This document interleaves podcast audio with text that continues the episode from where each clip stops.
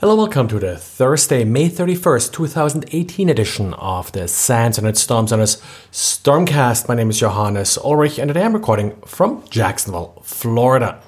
Trend Micro's Zero Day initiative released an advisory making public a remote code execution vulnerability in Windows JScript. This means that essentially an attacker would be able to execute code using malicious JavaScript.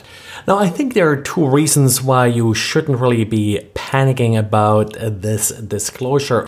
First of all, while this does execute code, it is still limited by the browser sandbox. So you would need a second exploit to break out of the sandbox and really compromise the system.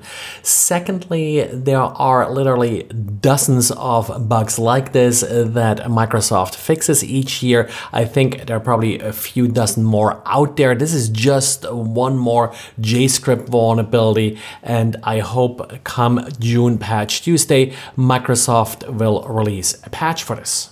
But well, talking about vulnerabilities, there's actually what I consider a more severe vulnerability in Git, and this is one that has been patched today, and it could lead to arbitrary code execution if you clone a malicious repository.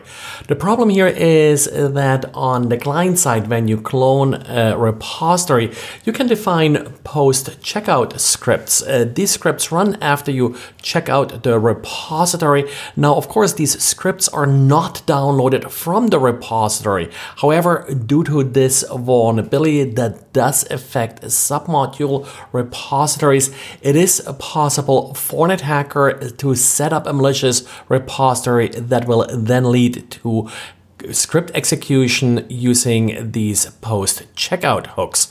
Interesting vulnerability and something that you should definitely patch in particular, if you clone repositories that you don't necessarily control.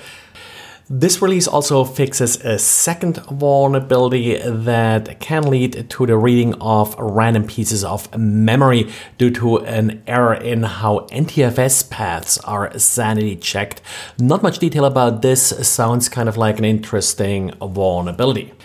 And if you need a reason to review your spam blacklists uh, today, well, a spam cannibal had some issues yesterday marking every particular IP address as spam.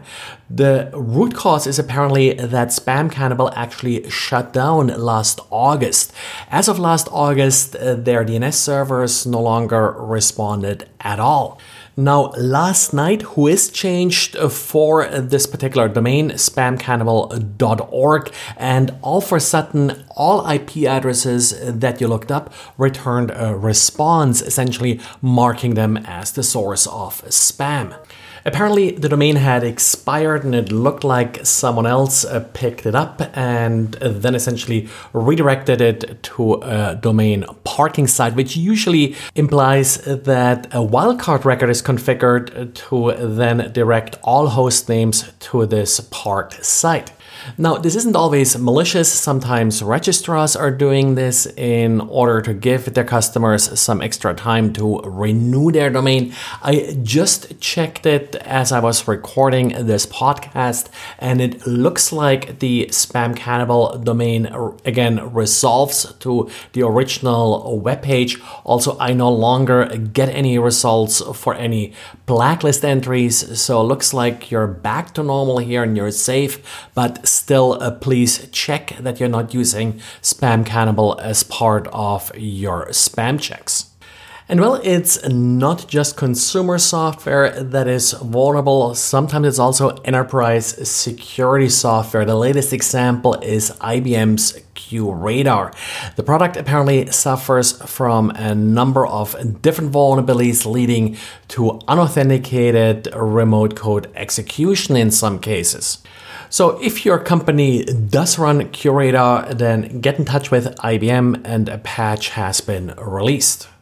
Well, and that's it for today. So thanks for listening and talk to you again tomorrow.